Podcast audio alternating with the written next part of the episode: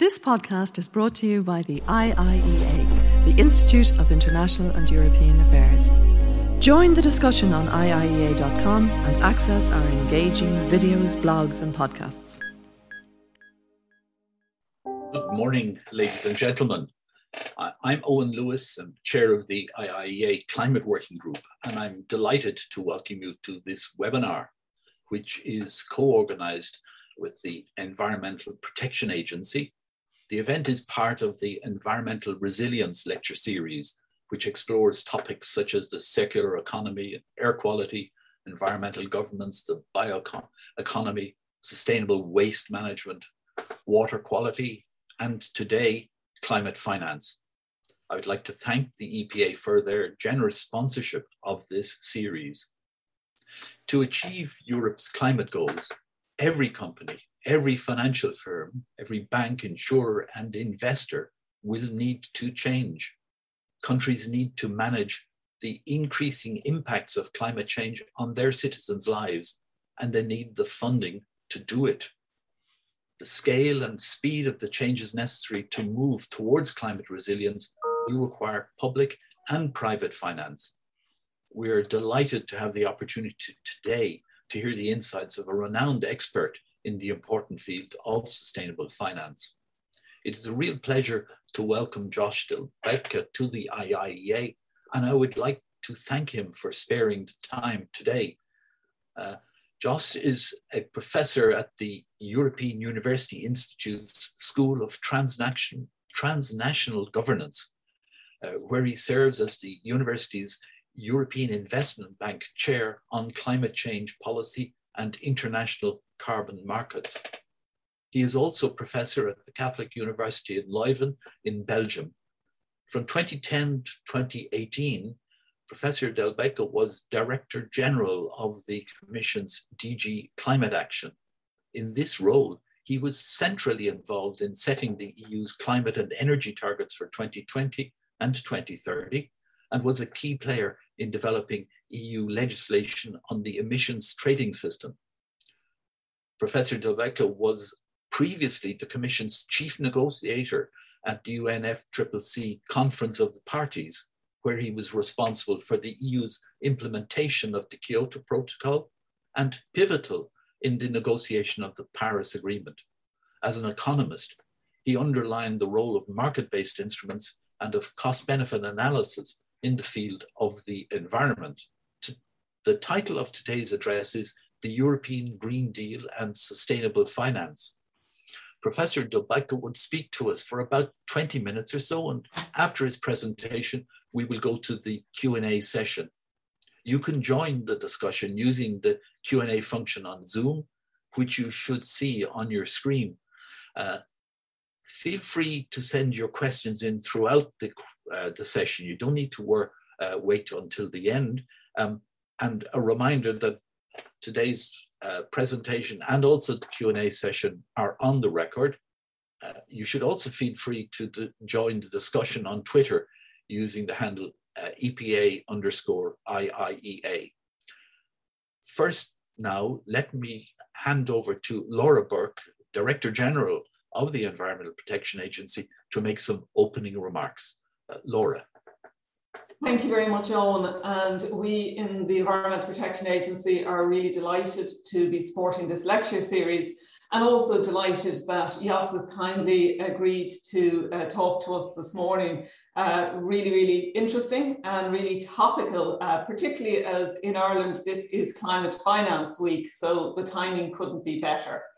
And of course, as Owen said, public and private finance are both necessary for climate action here in Ireland, uh, as well, of course, as, as around Europe and globally. And we need creative solutions to ensure that public finance catalyses private action. Climate action can also serve as a lever to, to attract more international finance flows into Ireland.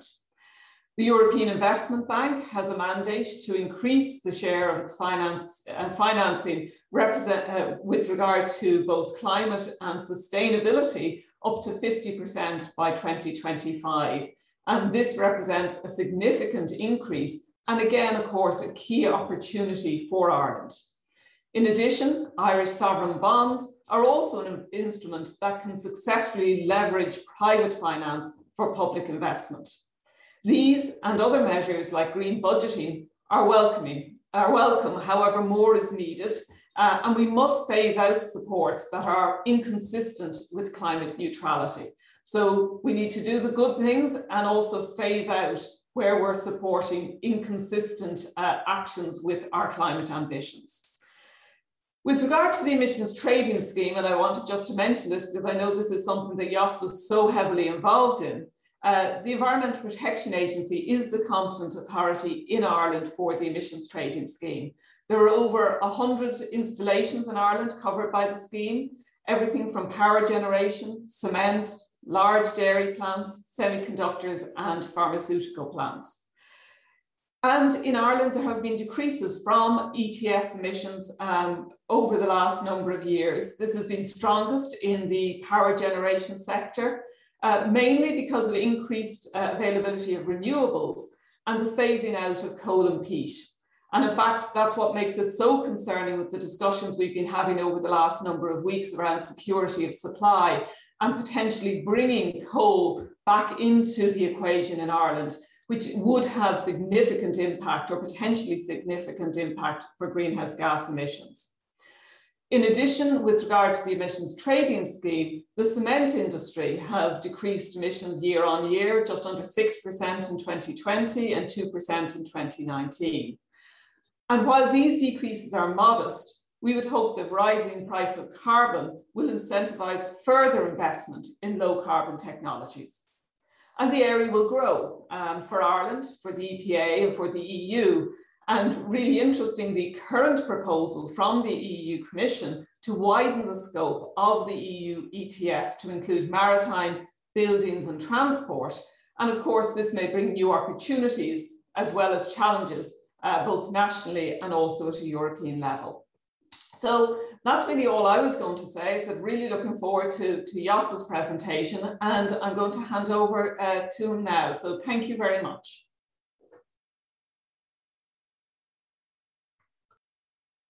Thank you very much, uh, Laura and Owen, for uh, the uh, very kind introduction. And indeed, I'm going to speak also a little bit about Europe's uh, ETS carbon market uh, in my introduction. Uh, but I have prepared a few slides, and while we are waiting for them, let me underline how pleased I am to be with the IIEA um, and to, to have this discussion um, with all of you and eager to go into the questions. Now, on the next slide, what I would like to do uh, this morning uh, with you, next slide, please, is to go, of course, a little bit in, you know, climate change, the IPCC report, but I'm going to pass over fairly quickly and to move to the Green Deal and the sustainable finance, or at least a, a few elements of sustainable finance that I would like to highlight. Now, to start on the next slide, um, you know, we all know that climate change is a manifestation that we are experiencing over not only decades and centuries, but millennia, because we talk about the uh, fundamental cycle of things on which we are today. It is in the Holocene. And if we only look uh, and put ourselves on the scale of 20, 25,000 years ago, with the mark zero is the Roman times, you see how much the red line brings us out of range of what is normally happening in the climate system. So that's why people are talking about the Anthropocene instead of, uh, uh and, and, and say that we may be moving out of the Holocene, which is newly uncovered territory. So the IPCC has been doing great work on that. We have been seeing it over the summer, the forest fires, the flooding, not only in Europe, uh, quite heavily, and quite, quite uh, you know, Europe was quite uh, openly uh, and clearly hit, but also throughout the world. And one region um, that is bothering me a lot is the Arctic, because their climate change is twice as fast as what we experience in our zones. And we see there a lot happening uh, in terms of permafrost and methane emissions, in terms of new navigation routes, and in you know also in terms of the new military presence, because that zone becomes uh, very important. But moving on to the next slide, where are these emissions coming from? Well, um, it is very surprising, actually, uh, and it was not as clearly foreseen that as of the 1990s, with the industrialization of what we are calling the emerging economies, we are have been entering into a new phase, and a new phase that brings us up to a level where we have not yet peaked the global emissions. We would have hoped that Corona, the Corona pandemic, would help us in peaking those emissions, but uh, you know it doesn't look like we are going to have seen already a major um, peaking of those emissions. And it is since the 1990s where the new part of the world is rapidly industrializing. So that's why when we look on the next slides for COP26, that the Paris Agreement commitments are not good enough. And we have to take a next step. And I think the EU was right in 2019 to make the first step towards climate neutrality by 2050 and a 55 reduction at least by 2030, which was followed by major important players in the world, not least China. It is uh, President Xi Jinping at the, at the uh, United Nations gathering who declared himself and China to be ready for carbon neutrality by 2060. And of course, you know, the United States uh, followed as well with the election of President Biden, which brings us that the three big players on carbon and climate policy in the world have made strong commitments now followed by more than 60 countries covering more than half of the uh, global emissions. So COP26, as from that perspective, doesn't look uh, too bad. Now, on the next slide, you know, what is then Europe's climate vision on all this? Well, it's clear that uh, today's climate change is caused by the industrialization of the West.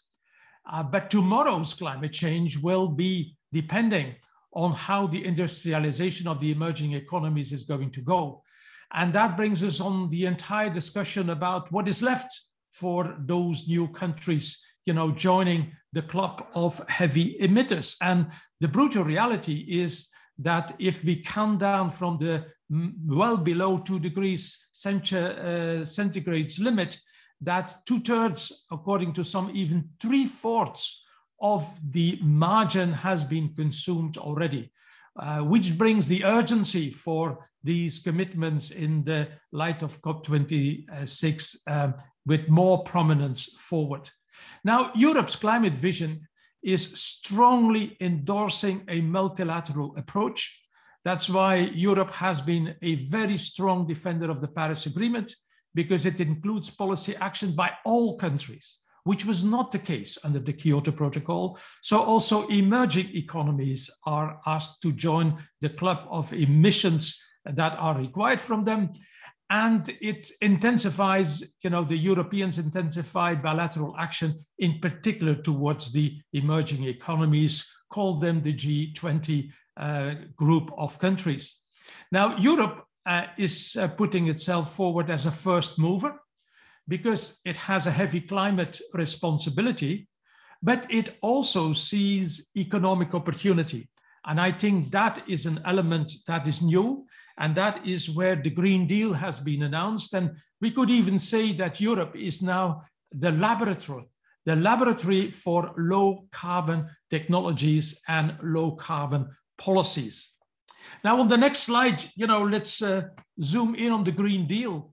I think it's fair to say that the Green Deal is an economic strategy and it encompasses climate and sustainability concerns for all economic sectors. Of course, energy is the most heavily you know, involved because fossil fuels are being consumed in masses in the energy sector, but also transport, industry, construction, agriculture, and forestry. You know, all these sectors are asked to move in with their emissions reductions. Now, a very important element of Europe's action is, of course, also on innovation, research and development, but perhaps even more so the deployment and the scaling up of investments in low carbon equipment and expenditure. And that is what I would like to zoom in for a moment later on. But what is so important on the European Green Deal, and that makes me happy as an economist, that is that we are moving the political attention away from targets. We have set our targets, that's now a done deal, but that we move our policy attention into policies. What are we going to do to bring the emissions down? And the regulations are key. And they, uh, the frustrating part, and I was myself involved in developing lots of regulations, is that the rollout of these regulations and policies is gradual and it takes time. In fact, time that we do no longer have when we look at the figures put forward by the IPCC. Now, on the next uh, um, slide, you know, and from the impact assessment that the Commission has been making, I think this slide summarizes very well where we are going with the Green Deal. That means that the GDP, our levels of income and wealth should continue increasing, but our emissions should go down to zero or almost zero by 2050. And that is what is colored here and sketched out in the slide. By 2030, we see that the blue zone area, which is power generation, is going to have gone out almost entirely out of uh, greenhouse gas emissions, while the other two zones, the red zone and the green zone, respectively, transport and industry, are going to see the bulk of their emission reductions after 2030, shortly after 2030. So now it's the moment to prepare for those uh, important emission reductions after 2030, but the biggest source of emission reductions before 2030 is going to be in the power sector. And the secret about the decoupling of economic growth from emissions is technology. And that is why we have to put in a lot of effort to bring forward low carbon technologies. On the next slide, um, I summarized a little bit what was uh, put on the table by the Commission just before the summer holiday, a dozen of uh, policy proposals, which could be classified in three sorts of, uh, of policies the market based ones, uh, the ones relying on mandatory standards and benchmarks, and the ones uh, looking towards the governance in particular uh, by member states.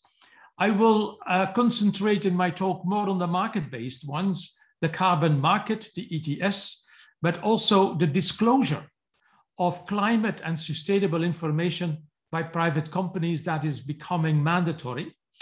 Um, I will leave aside um, the mandatory standards and benchmarks. They are important. You know, on car emissions, uh, we see a phase out of the internal combustion engine by 2035. Um, we see that the technology is almost mature with the electric vehicle in particular. On renewables, we have a quite ambitious target. Uh, but if we believe the market, we are going to beat even the 40% that is mandatory there for 2030. There are biofuel blending obligations for aviation.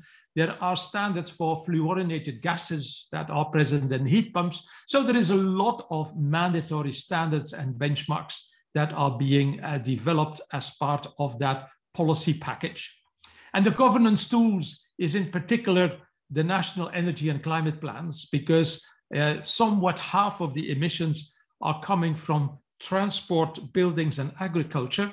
And uh, these are managed by the member states. And so having a proactive planning by the member states um, is very important. Let's move on the next slide to the Green Deal. And the point I want to make is that seen as an, um, as an economist, uh, the Green Deal is a tremendous investment challenge. According to the impact assessment, we talk about an annual additional investment of 350 billion euros between 2021 and 2030. So this is quite a, a daunting figure. It's almost 2% of GDP additional investment, almost a doubling of the investment that is currently happening in the economy. And it is going to be in the private sector, but also a lot by the public sector. because there is also infrastructure that needs to be updated. And energy is, of course, the most important sector. The rollout of investments in solar and wind and in the renewable sector is now really taking shape. But also the grid needs an upgrade. The digital developments that we are going to see are making a cluster of investments in the energy sector that are really, you know, um, big and, and the scale becomes even bigger by the day. On transport, the electrification of the car fleet is, is something many member states still have to uh, move, towards a, another level of, of activity. But that is, of course, depending also on the investments in the energy sector. Construction, um, the Commission was talking about the renovation wave to improve radically energy efficiency, but also to have other ways of heating homes, in particular heat pumps, and the electrification of construction and buildings and transport is a very important trend. So, which puts again the emphasis on uh, a lot of investments in the field of energy. In the field of industry, um, I think between now and 2030, we are going to see more innovation type of activity, bringing forward the innovations for which the rollout massively may be expected more after 2030. We are talking about hydrogen, carbon capture and storage, and the carbon capture and usage and storage, the biochemicals drive. So on industry, we see currently in the steel, in cement, in chemicals, we see massive uh, technological changing changes uh, that are going to uh, bring down the uh, emissions of greenhouse gases. So the Green Deal is a tremendous investment challenge. And the question is, where are all these sources of finance going to come from? And so on the next slide, um, I'm, I'm developing uh, some uh, examples uh, of sources of sustainable finance. I think Laura was already indicating where um, on the bonds and the green bonds, etc. Let me highlight three elements. The first is the EU funds, uh, the EU budget, and the, um, the post-pandemic pandemic resilience funds called Next Generation EU. Uh, you know, the 750 billion, that is uh, the new you know, type of uh, financing the EU that is being experimented with, which brings us forward with a daunting amount of 1850 billion euros that are going to be subject to a strong green dimension. 30% of these funds of the EU budget and 37% of the next generation EU budget is mandatorily to be spent in direct relation to the green agenda, to the Green Deal agenda. While at the same time, there is a no harm principle being used. That is that we would not, you know, would do damage and other fronts by the green investments that we are going to see. There are still plenty of multiple challenges. Uh, we just had a debate on the common agricultural policy that is uh, not yet bringing us entirely in line with the Green Deal uh, objectives, but that is going to be one of the key examples where we are going to see lots of um, more uh, discussions um, in the future. On the next slide, um, I wanted to make um, the carbon markets um, as an issue for also sustainable finance. Because when we look at the EU ETS, uh, Europe's carbon market, we have been looking primarily at the price impact to reduce emissions.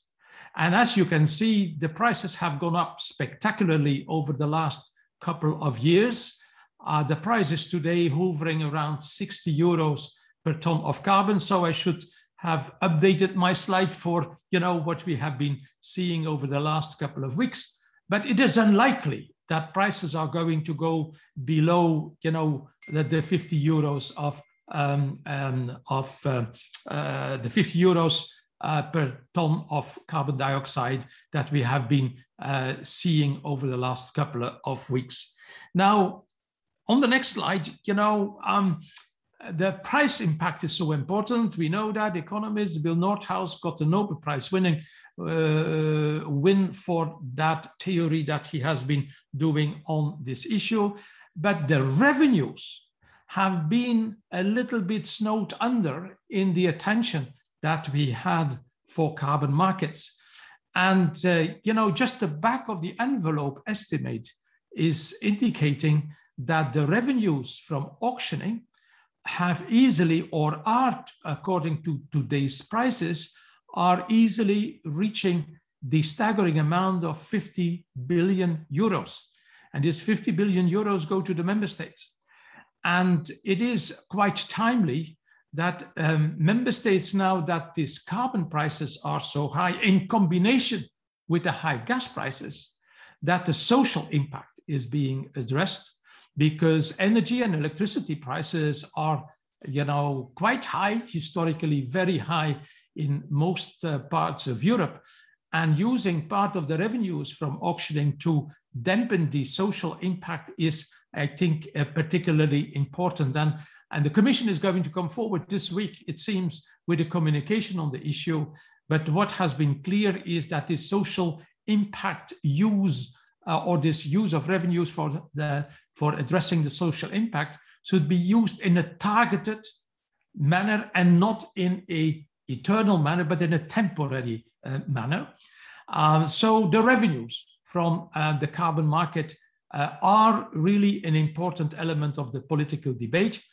And um, innovation and modernization um, is, is clearly an issue that should continue going on.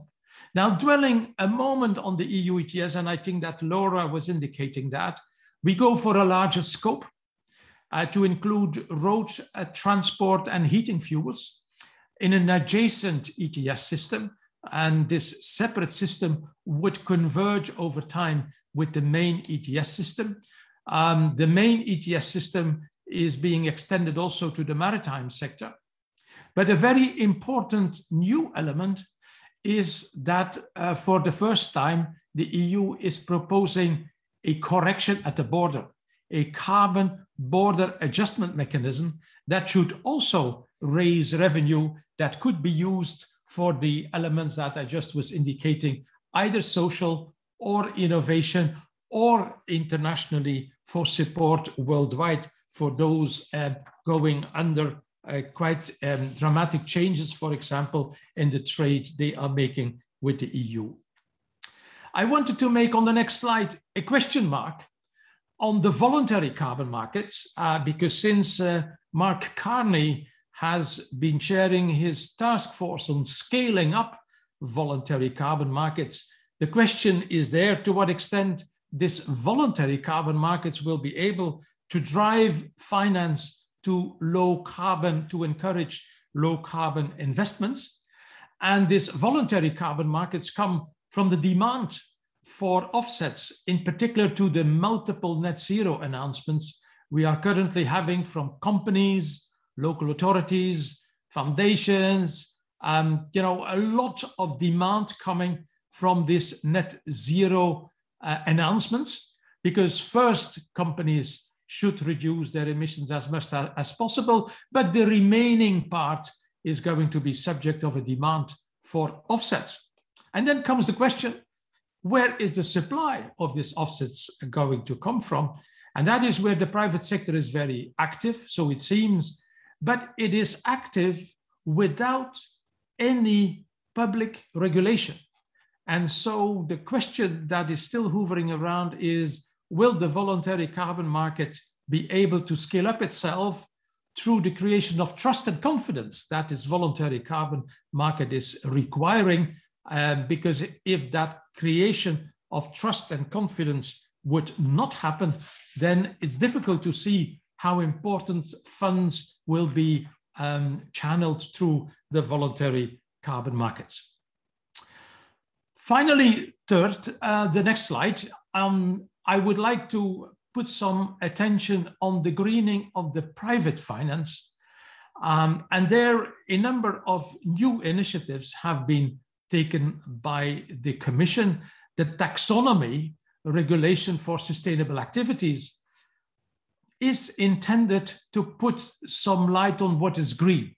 I'm going to comment to that in a minute.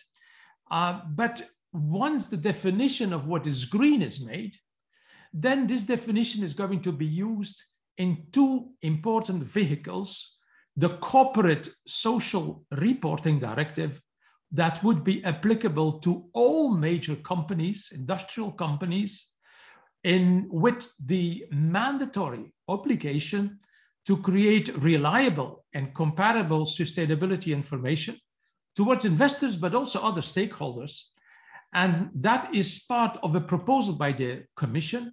It's being negotiated in Council and Parliament, but it is hoping to put a fresh, um, um, a fresh um, approach to the ESG reporting, the environment, social, and governance reporting that is today being implemented, but in a little bit of a creative manner, let's put it that way. And the third element that is already mandatory is the Sustainable Finance Disclosure Regulation that is applicable for all financial companies. So let's zoom in on the next slide on the taxonomy.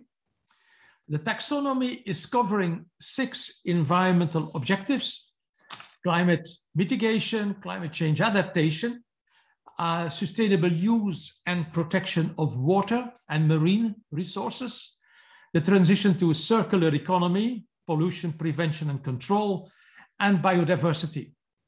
And the goal is on these six environmental objectives to increase sustainable investment in those six areas, but to limit as much as possible the greenwashing that we are currently seeing. Lots of activities currently are called green, but are they really green? And that is what the taxonomy wants to do. It is not creating a mandatory obligation for companies to go into green activities, but it creates an obligation when companies are uh, saying that they are going to go green, that they have to follow the classification that is developed under the taxonomy.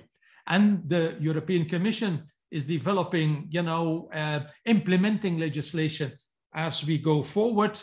Um, and the heat is in the debate in particular on whether natural gas and nuclear power generation is subject to um, uh, the taxonomy. Is nuclear and natural gas use a green activity, yes or no? You may have followed the press. There are heated debates on this. So the taxonomy is there. It covers six environmental objectives and the implementation is being rolled out step by step. But so far, gas and nuclear is not yet covered by the EU taxonomy, and the jury is out whether that is going to be the case. On the next slide, I zoom in on the Sustainable Finance Disclosure Regulation which is a very important one. And it is also the Irish Commissioner, by the way, uh, Mrs. Uh, McGuinness, who is responsible for uh, the implementation of this Sustainable Finance Disclosure Regulation that is already applicable. And the goal is to create much more transparency on the ESG, you know, in particular, and the Sustainable Finance Disclosure is applicable for financial companies and um, investors, uh, banks, and it is to, um, uh, to have much more information about the adverse impacts on sustainability that their actions may have. So it is improving transparency. And um, all financial market participants uh, are covered uh, for the products they develop on the EU market. So also foreign financial market participants who are active on the EU market are subject to this sustainable finance disclosure regulation. And as of next year, there is going to be a list of indicators that are applicable to indicate the principal adverse impact of the activities that are being undertaken. So um, this SF, SFDR is a very new kid on the block. And I was wondering whether my comments that I just make on the voluntary carbon market, whether the voluntary carbon market also uh, should not be uh, brought under the SFDR, uh, because after all, the um, voluntary carbon market uh, can be seen as um, trading financial uh, products, and uh, the players there can be interpreted as being financial market participants. So a whole new um, machinery, and in particular the indicators, the PAI, the principal adverse impact indicators are going to play an important role. So let me underline that this is already applicable, this legislation. Um, of course, we are not yet very far on the uh, disclosure in an orderly manner. Uh, for 2021, the first statements and project disclosures are, um, are falling already under the uh, legislation, but much more um, you know, streamlined um, indicators are still being uh, developed. So a very important uh, regulation to green the um, financial activities of financial market uh, participants in the EU. And I think through this, the potential of having and creating another Brussels effect in which uh, the EU is uh, putting up an implement, an implicit standard on what is happening, uh, possibly also elsewhere in the world. Um, also in the United States, for example, the financial regulator is very uh, interested in these uh, activities that are being rolled out in the EU. And I hope that a helpful debate is going to uh, develop in the immediate future. On the next slide, let me put up some conclusions. Um, the Green Deal is a comprehensive economic strategy, but it requires a huge investment effort. And I would hope that a lot of economists looking at public policy uh, are going to include uh, the Green Deal dimension much more proactively in the policies they are coming to come forward with. Market-based instruments remain uh, central in the policy approach on climate change by the EU, but they are combined with a lot of other regulatory measures. And it is that combination that makes, I think, the EU um, very, um, uh, very um, successful in bringing forward emission reductions. There is an economic dimension, and there is uh, a mandatory uh, regulatory dimension for one or the other specific area that needs to be uh, that or that is difficult to catch through the development of market-based instruments. And the greening of private finance, I hope, is key and is being dealt with through new uh, legislation and the Sustainable Finance Disclosure Regulation, I think is a real, um, a real new instrument uh, that has not yet been discussed widely enough, in my view, uh, apart from those who are immediately involved in the in the consultancy and the, in the private uh, finance world. So thank you very much for uh, your attention. Um, I produced a little book with my colleague Peter Vis um, that is um, freely downloadable through open access for all those who are interested. Um, it copes with the current legislation that we are having in place. But as I was indicating through the Green Deal, a lot of this legislation is now being reviewed and is part of a negotiation process in the institutions of the European Union. Thank you very much. Thank you very much indeed, uh, Professor Delbeke. Um, I find the the scale of the numbers that you're talking about um, just uh, eye-watering. I mean, nearly nearly two trillion uh, euro over the the period that we currently foresee, and over a third of that uh, relation to to uh, uh, the the green the greening of our, of our uh, budgets. Um, uh, you referred to um, uh, Commissioner McGuinness. Uh, McGuinness was was writing at the weekend. talking about setting EU standards for green investment. And clearly, I mean, it's it's perhaps it's a detailed point, but it's a potentially very damaging one. The whole greenwashing.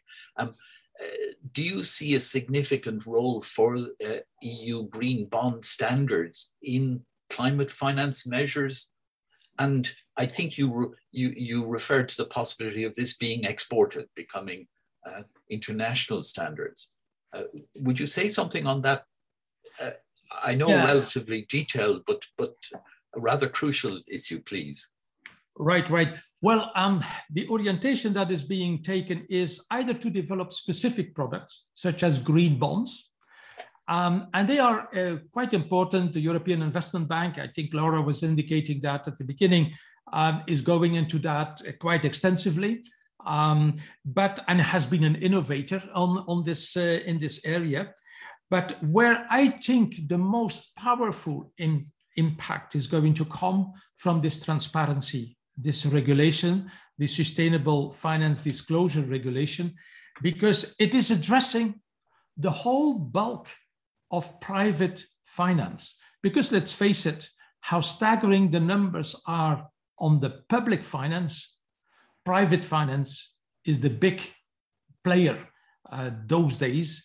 And fighting the greenwashing, I think uh, most of us will agree that when we look into the, the, the annual reports by companies, that there is a lot of green you know subjects being raised but you never know exactly what is being covered. And this green washing i will not say by all of them but uh, increasingly you know people are looking into that. And at least half of what we see in the reporting by private companies is subject to greenwashing uh, others would say it's even up to 80%.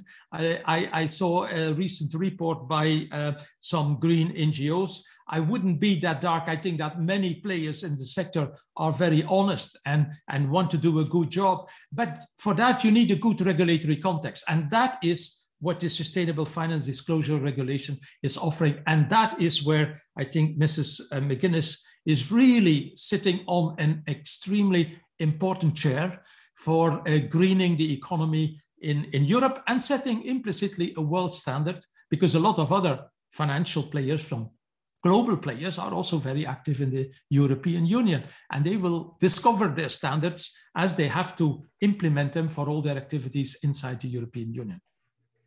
Thank you.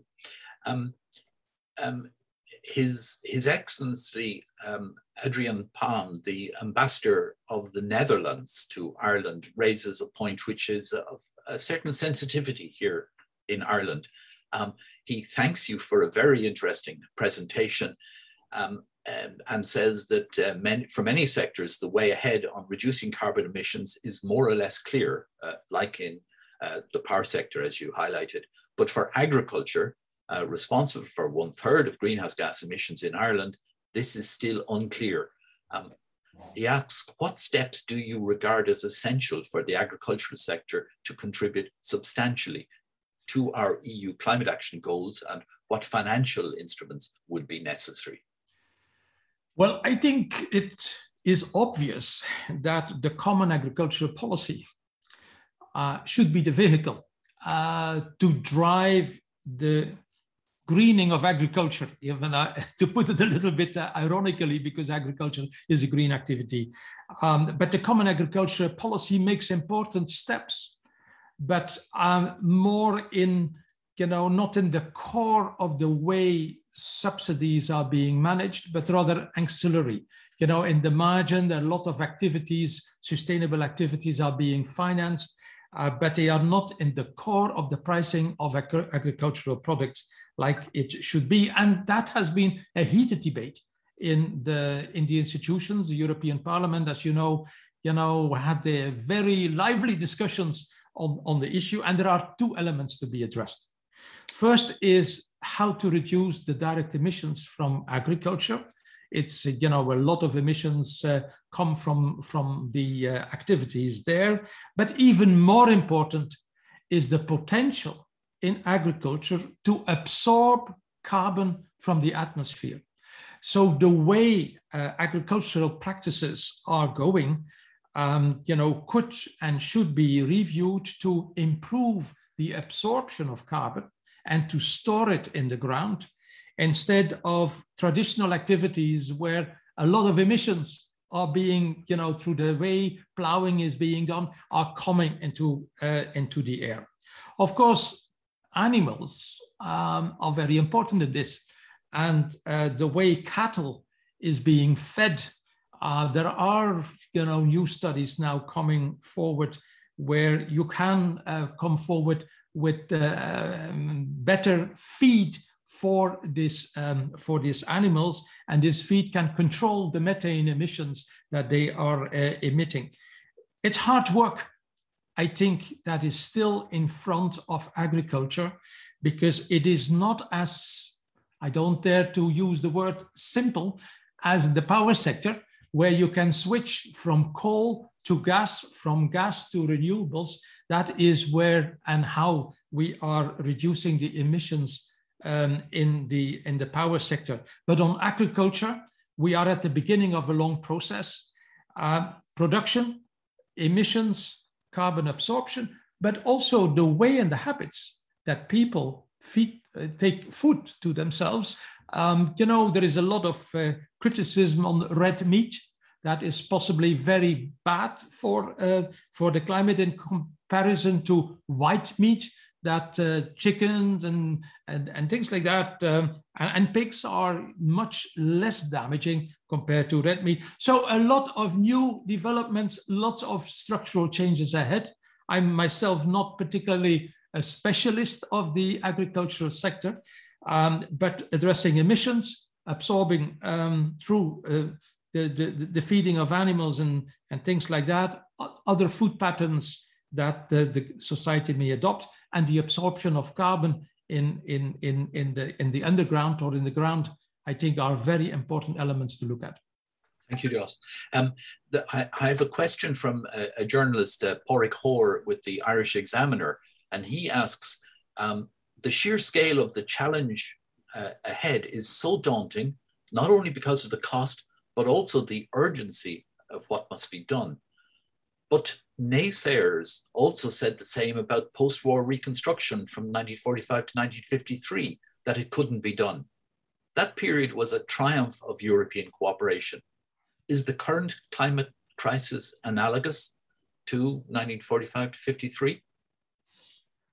Um, yes, but I would say if we um, do it in a clever manner, and that is where I think I would have to say the European Commission, with the economic analysis they made in preparing for the Green Deal, is using a lot of possibilities to keep the costs down as much as possible. Because if you make the wrong regulatory decisions, then the costs are going to be very high and cost effectiveness. You know, the hobby horse of the economist is very important because potentially you could drive up costs without improving much the overall result. And so um, uh, going in first where the low hanging fruit is, and that is exactly what the carbon market is doing. Uh, the carbon market is giving to many uh, people and companies the option either to reduce emissions themselves or ask someone else to reduce them and through that um, uh, cost effectively reducing emissions. Where I think we should be very much on our guard is to avoid stranded assets. And stranded assets is um, making the wrong investments now, you know, in the light of where we have to go. And I think that that is perhaps the most powerful element of the Green Deal and the carbon neutrality by 2050 everybody knows the direction of travel. And if you go in and you um, have a disregard for that direction of travel, your chances of investing in the wrong issue is going to uh, become much more likely. So um, my reply would be that we are perhaps better equipped to where we were in 45. Of course, it was brutal in 45 with the destruction that the continent uh, was going through. So let's not go for such a radical destruction, but let's move in, let's phase in in a cost effective manner um, uh, the, um, the uh, reduction of emissions. And above all, let's avoid stranded assets because that's very expensive. And I think that this uh, stranded asset, um, uh, this avoidance of stranded assets is going to be improved a lot through the transparency that the sustainable finance disclosure regulation is going to offer us. Uh, so in that sense, I'm more hopeful that we have not to go through such a disastrous, you know, new reality as we saw in 45. Thank you. Uh, Mary Burke has a, a question uh, in relation to that regulation. She asks, would you comment further on the public sector infrastructure that would be necessary around the sustainable finance uh, disclosure regulation? Um, she uh, refers in particular to uh, uh, water scarcity measurement, testing, verification, and sampling of air and water. Um, but um, the public sector uh, infrastructure is, is, her query. Um, I think indeed that the demand for data is going to be staggering. And we are not yet fully equipped, neither in the public nor in the private sector, to um, already deliver all these data overnight. So that's why I think uh, the Commission made the right decision to make the Sustainable Finance Disclosure Regulation mandatory, but to be uh, to phase in gradually the data need uh, uh, over time, um, and not too much time, but still allowing that still a lot needs to be done because uh, not all data uh, related to economic activities are in, um, in great detail yet available. Um, I think that the work that the European Environmental Agency is doing and new elements and new technologies like uh, uh, monitoring from space, uh, offering lots of new data are going to be ways to, de de to develop much more proactively compared to what we did in the past.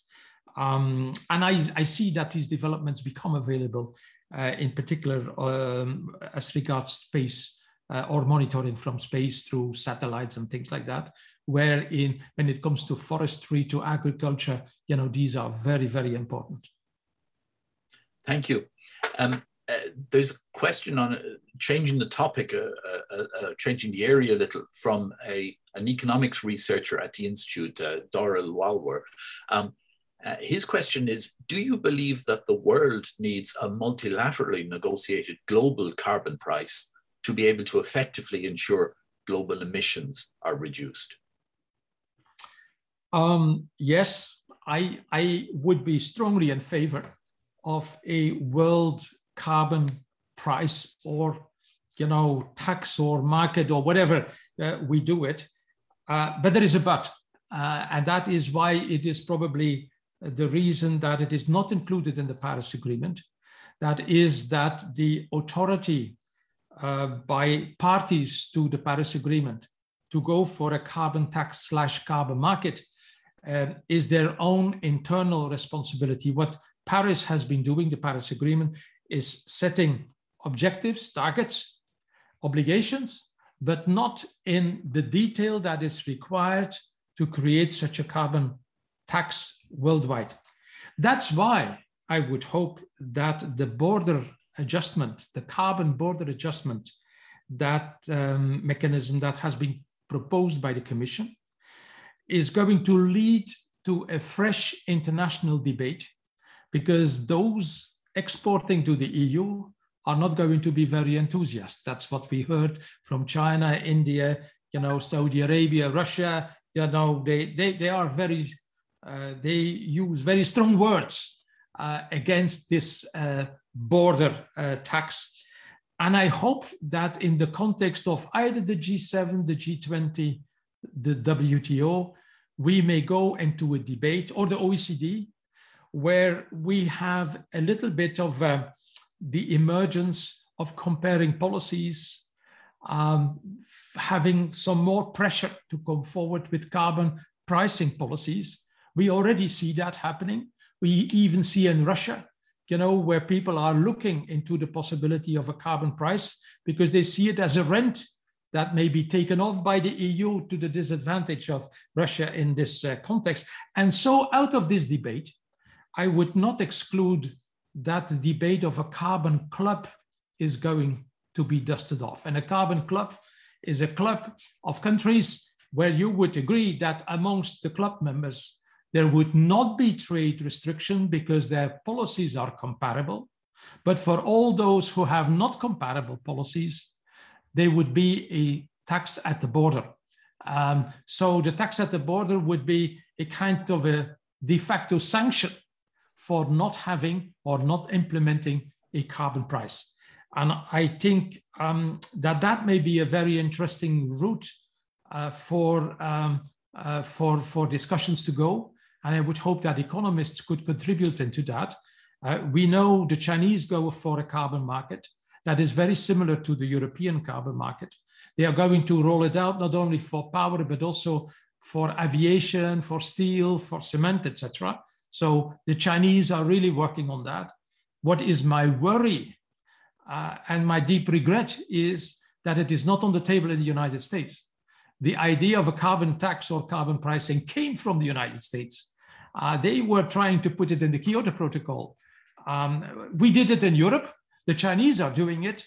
But oh, irony, the United States is not taking any steps to do that. It's so controversial in the United States.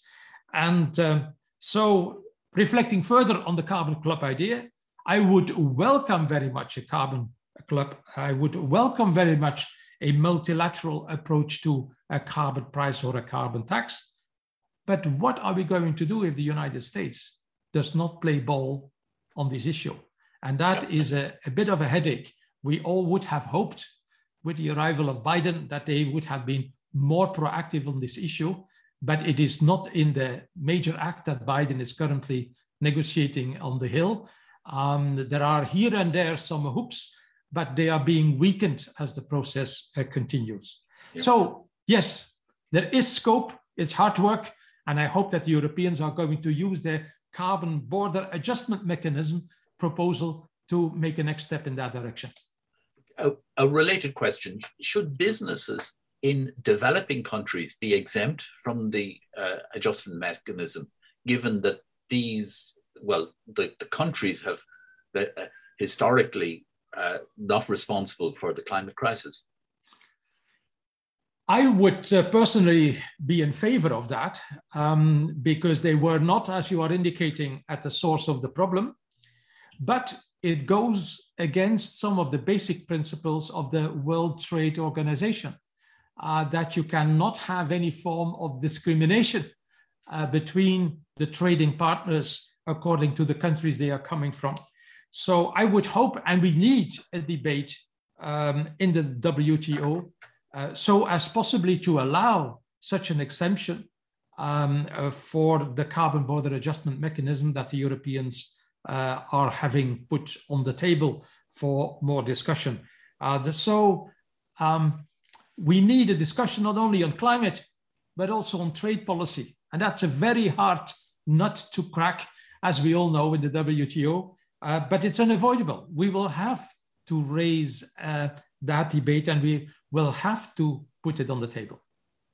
Well, um, I, we're we're coming close to the end, and there are quite a few questions so I'll have to be uh, selective and I'll take, um, if you're talking about tough, tough nuts to, to crack, there are two questions, one from Osia Kudbiaba and another from Jean Boucher, um, which are about the the degrowth strategy, about that, uh, uh, you know, consumption sufficiency. One even going so far as to suggest that the Green Deal could be construed as a kind of greenwashing if given its continued focus on GDP and growth and so on, um, do we need to focus on a degrowth strategy, uh, please? Um, I would be hesitant to go into that uh, line because what we have been observing in the past is that economic growth facilitates change.